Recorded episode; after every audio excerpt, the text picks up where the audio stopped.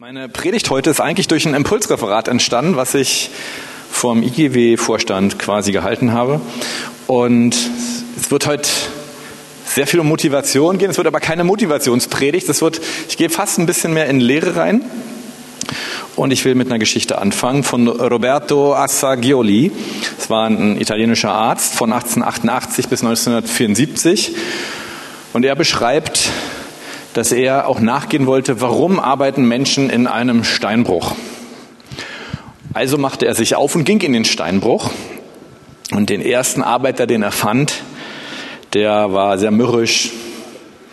Er machte immer wieder Pausen und er klopfte sehr unmotiviert seine Steine.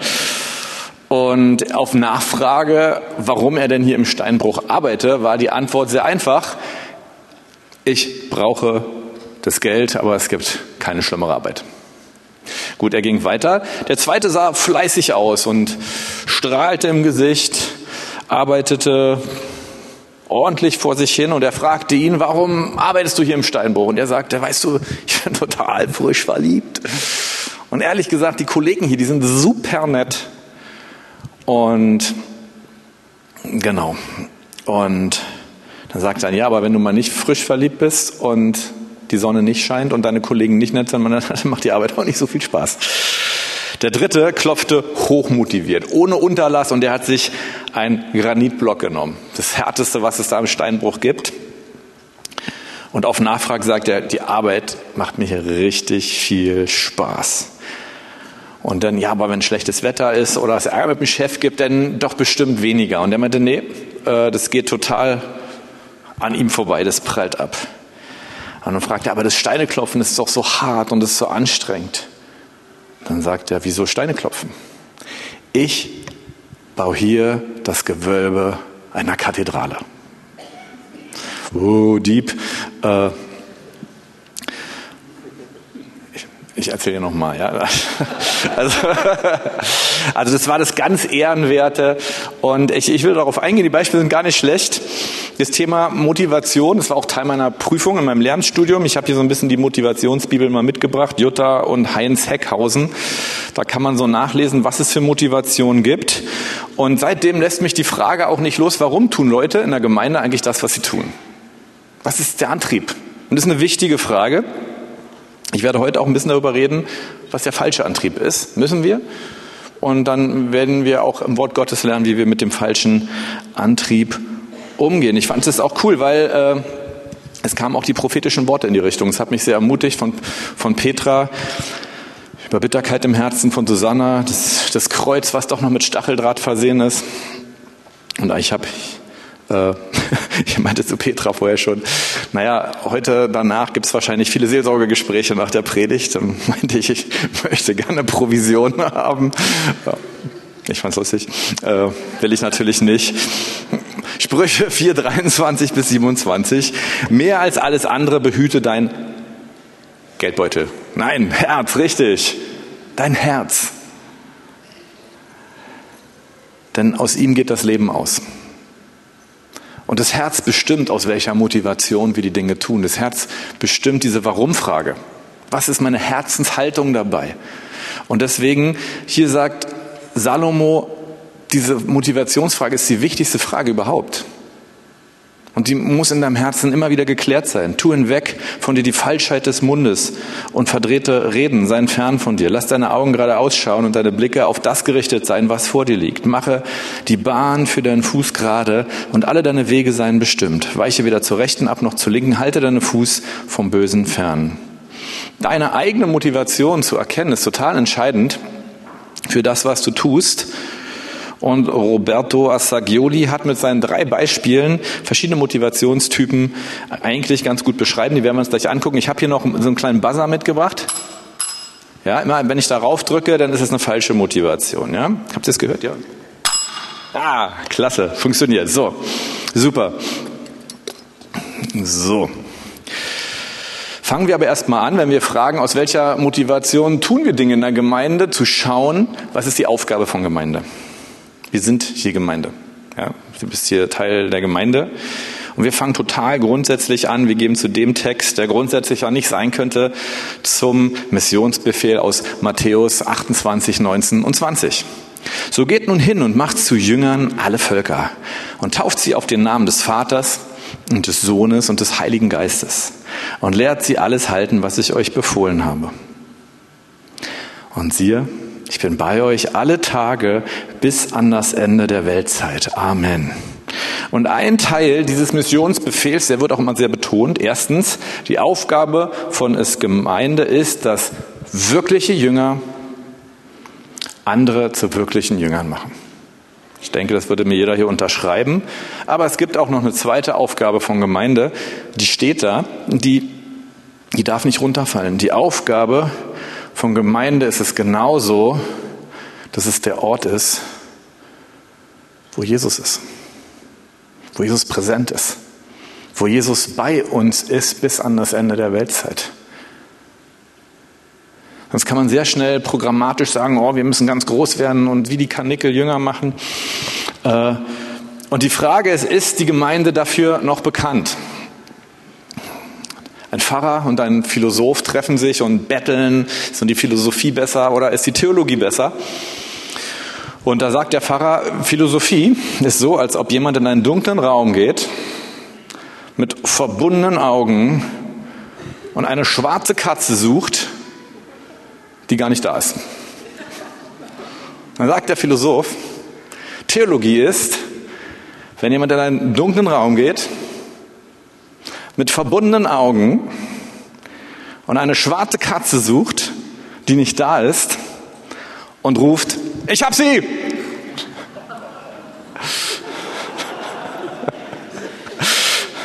Und warum bringe ich diesen Witz? Weil, ehrlich gesagt, ich bin an so einem Punkt in meinem Leben, wo ich genau schaue, das ist meine geistliche Midlife Crisis, was von dem, was ich gelehrt bekommen habe, funktioniert wirklich? Was bringt ein Outcome? Und was ist ein, ein, ein christliches Kartenhaus, was, was eigentlich nicht funktioniert, was nichts trägt, was nichts aushält? Und ihr Lieben, ich bin es nicht, weil ich gefrustet bin, sondern weil Gott mir gerade sehr begegnet und mir diese, diese Frage sehr stellt und mir zeigt, wo ich Dinge aus falschen Motivationen tue. Und ich gerne Buße tue, damit Jesus in meinem Leben noch mehr da ist bis ans Ende der Weltzeit. Es macht mir Spaß. Und ich erfinde mein Christsein gerade fröhlich neu. Und wie gesagt, nicht, weil ich gefrustet bin, sondern weil Jesus das gerade in mir macht. Das macht mir Spaß. Und wenn wir uns jetzt mal Motivation angucken, wir werden uns heute vier Motivationen angucken, dann werde ich, werden wir mal schauen, welche sind gut und welche sind auch nicht so gut. Wo sollten wir Buße tun? Erstes Beispiel ist die berühmte Anschlussmotivation. Die hat Murray definiert, 1938 schon. Ich, ich will die Definition gar nicht vorlesen.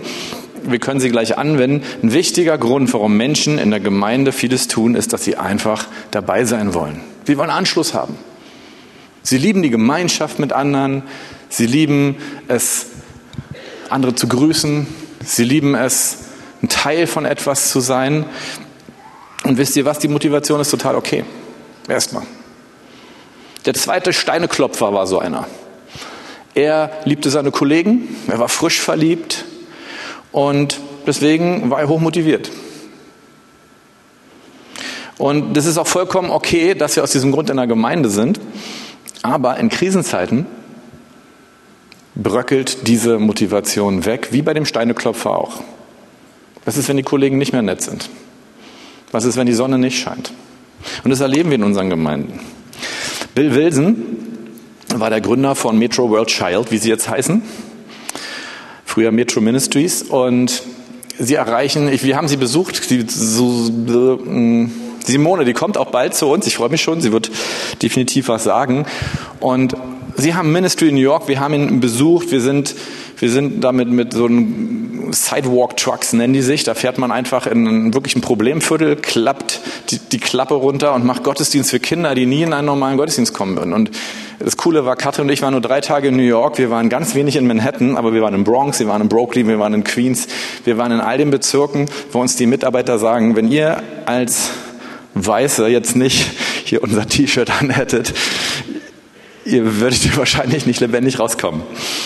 Und die erreichen pro Woche 20, über 20.000 Kinder. Das ist gigantisch. Und dieser Mann, deswegen erzähle ich die Geschichte, der ist von seinen Eltern ausgesetzt worden. Einfach gesagt, ich gehe mal kurz einkaufen, nie wiedergekommen. Und er saß da. Ich glaube, drei Tage saß er auf der Straße und dann nahm ihn jemand mit. Und das, was sein Leben verändert hat, war, dass diese Familie gesagt hat, weißt du was, da gibt es ein Pfadfindercamp, Royal Rangers waren es sogar, ja, wer, wer war, mal fragen, wer, wer, wer ist hier bei den Royal Rangers? ja, macht der Stamm 100 noch seinen, seinen, seinen Ruf, ja? Gibt's den noch? Oh, nee? Okay, schade. Äh, Tim war eine tolle Erfindung. Ähm, er war erstmal dabei. Er war auf diesem Pfadfindercamp. Und er ist sicherlich nicht mitgefahren, weil er gesagt hat, ich will jetzt mein Leben Jesus geben. Sondern er ist mitgefahren, weil er gesagt hat, hey, ich, ich will einfach mit, mit Gleichaltrigen unterwegs sein. Und er fand's cool. Aber er hat sein Leben auf diesem Camp Jesus gegeben. Und Jesus hat, weil er dabei war, diesen Mann mächtig benutzt. Die Basis, überhaupt Jünger machen zu können, ist, dass wir eine Gemeindeatmosphäre haben von Empathie, von Annahme, von Offenheit. Und dass, dass, dass wenn Menschen hier sind, dass wir, dass wir ihnen wirklich mit der Liebe Jesu begegnen. Sonst können wir die tollsten Botschaften haben, die fantastischste Lehre und die Gemeinde wird zusammenschrumpeln. Zweites Beispiel.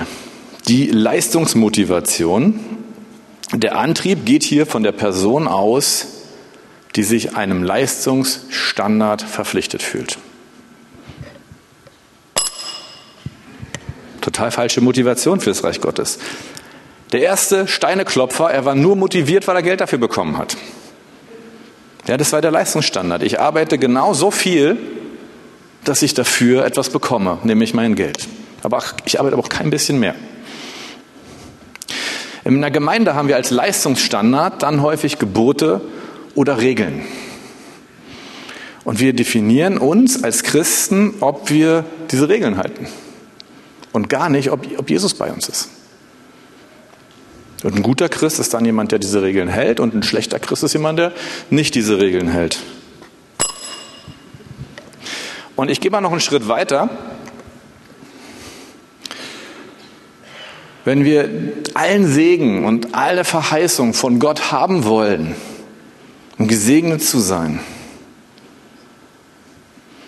dann ist es auch Leistungsmotivation. Weil wir leben nämlich als Christen, weil wir was von Gott haben wollen.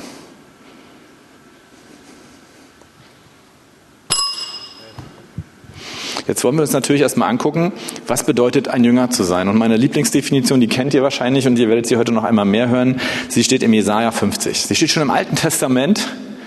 Dieses Wort steht hier, wird in den meisten Übersetzungen in fast allen Sprachen als Jünger übersetzt. Eigentlich heißt es Lernender. Und Jesaja definiert die Jüngerschaft in einer wunderschönen Art und Weise. Gott, der Herr, Jesaja 50, die Verse 4 und 5. Gott, der Herr, hat mir die Zunge eines Jüngers gegeben damit ich den Müden mit einem Wort zu erquicken wisse. Er weckt Morgen für Morgen, er weckt mir das Ohr, damit ich höre wie Jünger. Gott, der Herr hat mir das Ohr geöffnet und ich habe mich nicht widersetzt und bin nicht zurückgewiesen. Es ist cool, auch wenn wir in Prophetieseminare gehen, geht bitte alle, wenn ihr Gottes Stimme noch nicht hören könnt, geht zu diesen Prophetieseminaren von Ertraut hin, macht es bitte unbedingt. Das ist cool, Gott zu hören. Jünger sein heißt aber gar nicht Gott für sich zu hören, sondern Jünger sein heißt Gott zu hören, um dem anderen ein Wort der Ermutigung zu geben. Jünger sein heißt von Gott zu hören, um dem anderen zu geben. Wow. Ist eine coole Definition. Und wir sind ganz ehrlich, was motiviert einen Jesaja, das zu tun. Er selbst sagt auch, ich habe damit zu kämpfen, es wirklich zu tun. Ich habe damit zu kämpfen, nicht zurückzuweichen. Ich habe damit zu kämpfen, mich nicht zu widersetzen. Warum? Macht er es dann trotzdem. Wir tun es. Nicht nur Jesaja, sondern wir auch. Wir tun es, weil wir Gott lieben und weil wir ihn kennen. Das ist auch Anschlussmotivation, aber es ist nicht Anschlussmotivation zwischen Menschen, sondern es ist, es ist Anschlussmotivation bei Gott. Und wisst ihr was? Das ist die einzige legitime Motivation, die ich gefunden habe, die der Bibel standhält. Dass ich alles, was ich tue, tue, weil ich Gott kenne und weil ich Gott liebe. Und ich soll mein Herz bewahren. Das heißt, dass alles andere, warum ich Dinge tue, ist falsch. Es ist falsch. Und es, es ist schon erstmal eine Aussage. Der Steineklopfer, der, ist, der, der gesagt hat, ich bin hier im Steinbruch und ich klopfe nicht Steine, sondern ich diene Gott, weil ich sein, sein Reich baue. Ja, so möchte ich diese Geschichte, denke ich, wollte auch der Herr, wie immer Herr hieß, interpretiert haben. Er tat auch das Harte, weil er Gott liebte. Und ich, ich, ich, ich grab mal hier mit dem Spaten noch eins tiefer. Auch wenn wir unserer normalen, irdischen, weltlichen Arbeit nachgehen, dann sollten wir das nicht tun, weil wir das Geld brauchen, sondern weil wir Gott kennen und Gott lieben. Und die Eltern des Kindes mit der Nummer 117 sollten jetzt zu ihrem Kind gehen. Ja, angekommen, 117? Gut, klasse, danke. Carolina.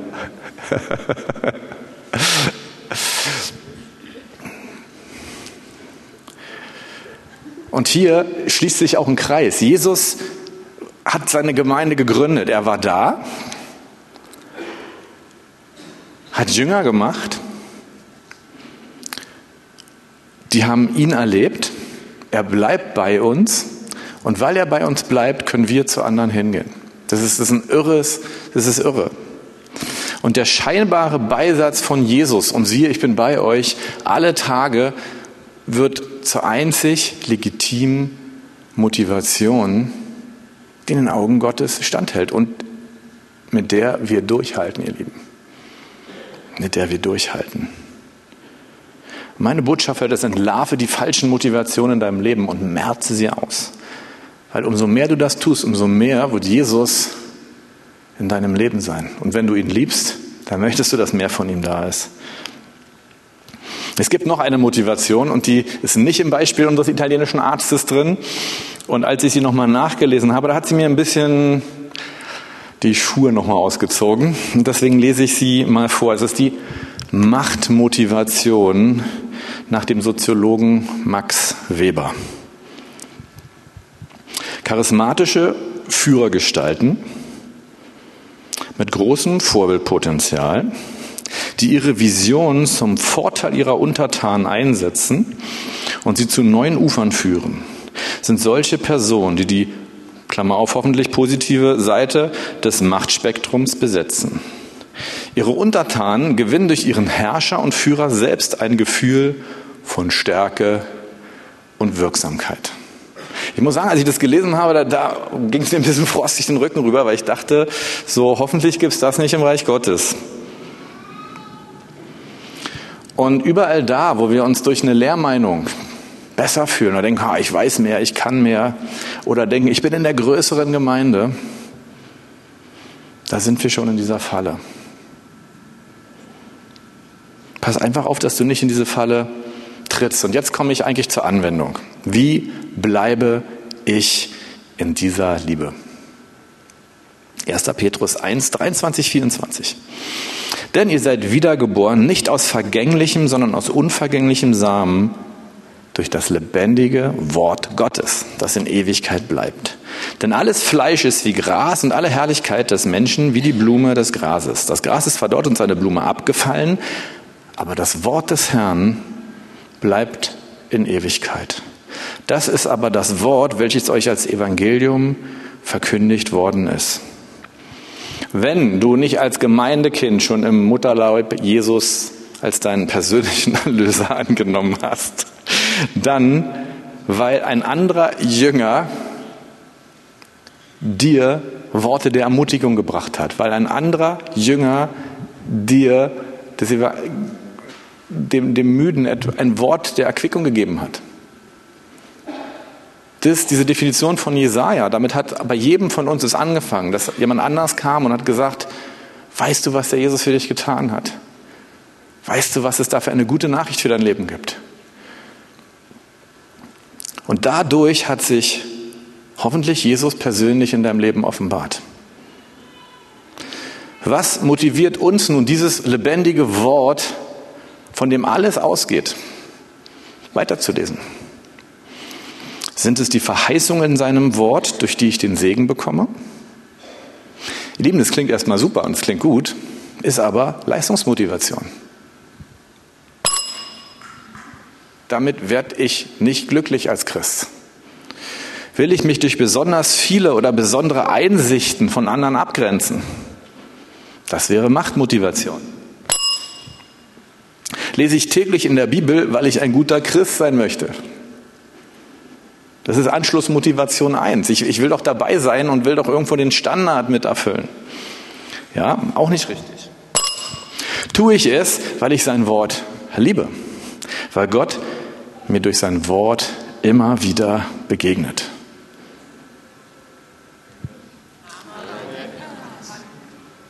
Das sollte die Motivation sein, warum wir in der Bibel lesen. Und das ist der Grund, warum so wenige in der Bibel lesen. Als ich heute in Anbetung stand, habe ich gesehen, wie Engel kamen und sie haben lauter goldene Bibeln verteilt. Und es ging nicht um, um den Inhalt dieser Bibeln, sondern es ging darum, und das war eigentlich meine Hauptmotivation, warum ich euch diese Botschaft bringe, dass wir wieder in eine Liebe zum Wort Gottes zurückkommen. Nicht in eine Liebe zum Wort, damit wir Dinge besser wissen, damit wir irgendwo den Standard halten oder irgendwas, sondern dass wir aus dieser Liebe heraus die Liebe Christi in uns tragen und weitergeben können.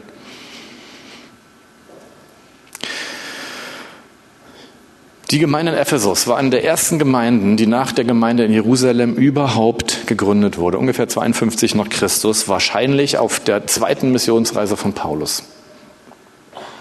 Wir kennen sie alle. Wir kennen den, den Brief an die Gemeinde in Ephesus. Äh, und eigentlich alle, die was gerockt haben und nicht in Jerusalem geblieben sind, die waren Bischöfe in Ephesus. Es war eine tolle Gemeinde, sie war erfolgreich. Sagt die Bibel über sie, die Offenbarung, sie wuchs, sie war standhaft, sie haben gearbeitet.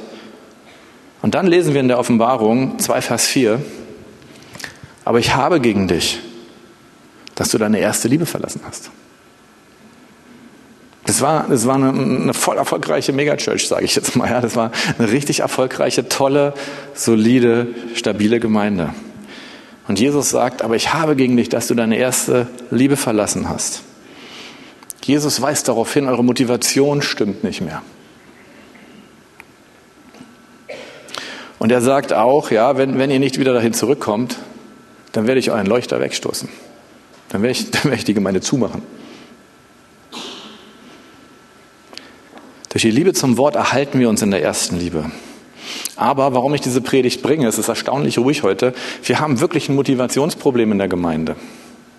Weil überall da, wo wir mit Methoden Menschen in die Gemeinde reinholen wollen oder halten wollen, die da nicht sind, ich tue es aus der Liebe Christi, die ich für den anderen empfangen habe. Ich tue es, weil ich sein Wort liebe. Da gibt es eine Menge Technik, mit denen kann man relativ schnell große Gemeinden machen anscheinend. Aber was ist, wenn die Krise kommt? Was ist in deinem Leben, wenn die Krise kommt? Es gibt dieses Gleichnis von Jesus, das wollte ich aber nicht nehmen, ja, mit diesem Haus. Worauf ist das Haus gebaut? Und das noch Schönere ist, umso mehr wir in unserem Herzen uns immer wieder überprüfen und gucken, dass unsere Motivation wirklich nur die Liebe zum Wort und zu Christus ist umso mehr ist Christus unter uns spürbar und fühlbar. Deswegen bringe ich heute auch mal eine Botschaft, die ein bisschen knirschig ist. Jesus ist da und er ist auch hier da und er ist heute Morgen da und er hat auch gesprochen durch die prophetischen Worte. Er ist schon da. Es soll uns ermutigen, wieder in diese erste Liebe zurückzukommen. Ich sage gleich wie. Der Hauptsatz des Marketing, den findet man auch, wenn man so Motivation googelt. noch zwei lustige Sätze ja, zwischendurch, weil ihr seid so ruhig. Äh, zum Thema Motivation, ja, ein so ein Spruch im Internet war, meine gute Laune ist gerade meine Motivation suchen gegangen. Oh Mist, jetzt sind beide weg. Ich und meine Motivation, wir haben Beziehungsprobleme, wir leben getrennt. Äh, ja, gut, jetzt habe ich sie doch noch gebracht. Okay, der Hauptsatz des Marketing. Der ist sehr interessant, weil alle Marketingstrategien darauf aufbauen, weil es einfach so ist. Wir versuchen emotionale Entscheidungen durch rationelle Argumente zu begründen. Also ich nehme jetzt mal diese Uhr eines großen amerikanischen Computeranbieters, der mit einem abgebissenen Apfel im Logo ist. Hey, die wollte ich doch nicht haben, weil ich sie unbedingt für meine Fitnessfunktion brauche und weil ich meine Schafe mal übernachen wollte und mal gucken wollte, wann meine Tiefschlafphasen sind. Das waren alles gute Gründe, mit denen ich meine Frau versucht habe zu überreden. Hätte es ein Männerspielzeug.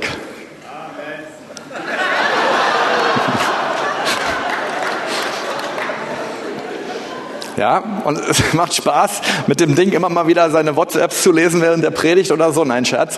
Äh,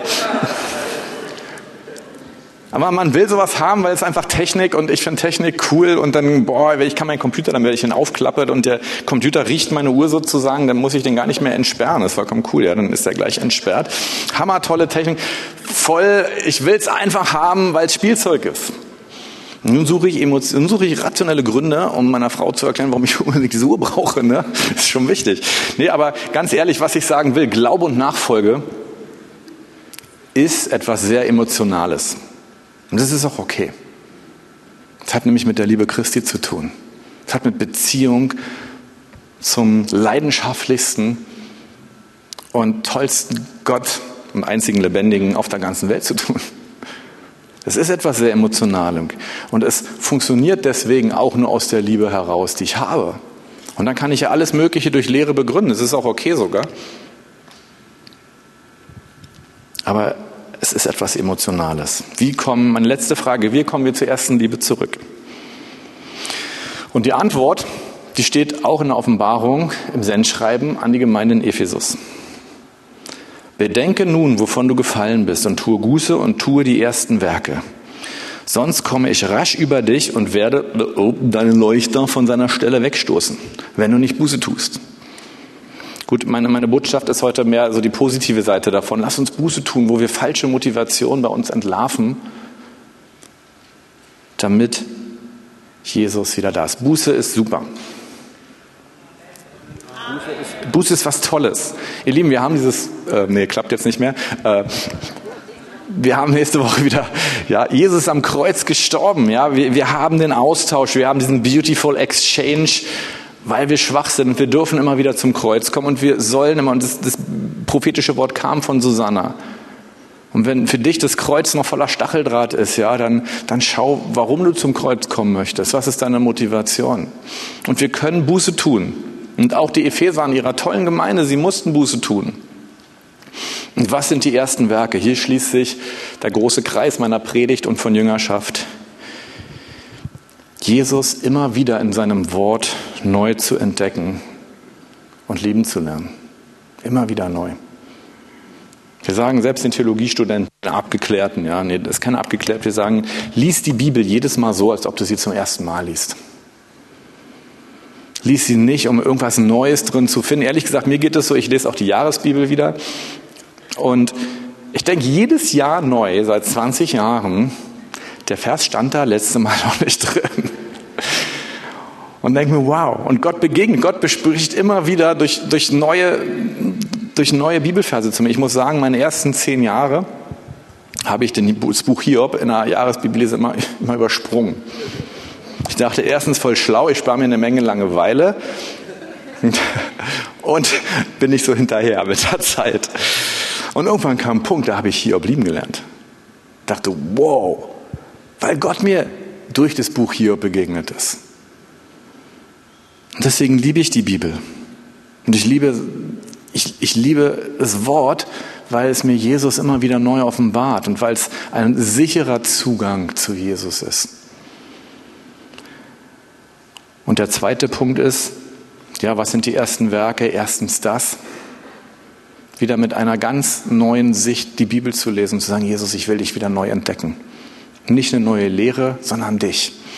Und zweitens, aus erlebter Liebe selbstlos für andere da zu sein. Ich, ich liebe das Prophetische. Und das kann man so gut nutzen, um das Gute in andere Menschen hineinzusprechen, um den Müden mit einem Wort zu erquicken. Das ist toll. Und hm, die Band darf schon mal nach vorne kommen. Vielleicht fühlt der ein oder andere sich in Frage gestellt.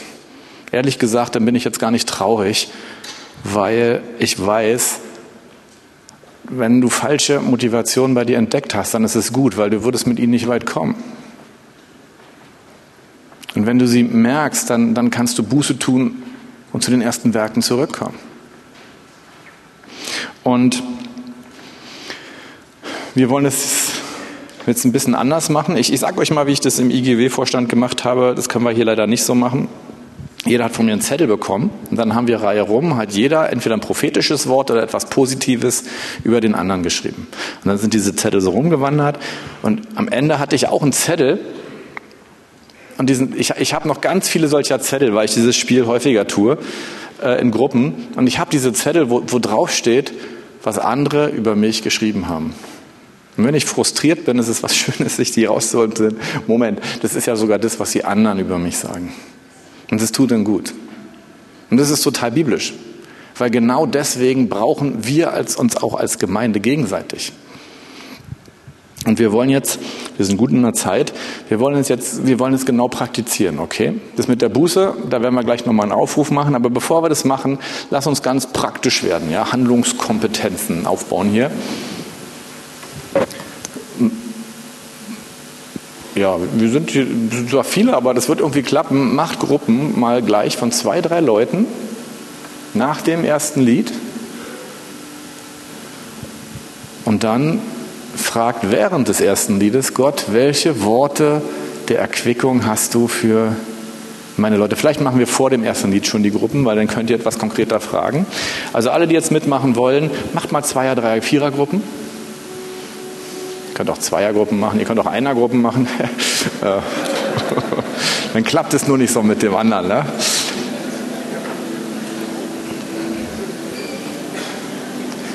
Jesus ist hier unter uns. Und jetzt praktizieren wir Jüngerschaft. Vielleicht können wir in Sprachen reden, so irgendwie habt bestimmt einen schönen Turnaround. Und lass uns erstmal jetzt Gott fragen, Gott, was hast du für die anderen? Ich will ihnen ein Wort der Erquickung bringen. Ich bete noch, Heiliger Geist, ich bitte dich, dass du kommst und dass du unsere Ohren wächst, dass wir hören, wie Jünger hören, Herr. Dass wir jetzt gar nicht für uns selber, sondern dass wir für die anderen hören, was du an Worten der Erquickung hast, Herr. Wir wollen Jüngerschaft praktizieren. Wir wollen es trainieren heute Morgen. Heiliger Geist, komm und sprich zu uns. Sprich Worte Jesu, Worte der Ermutigung. Halleluja.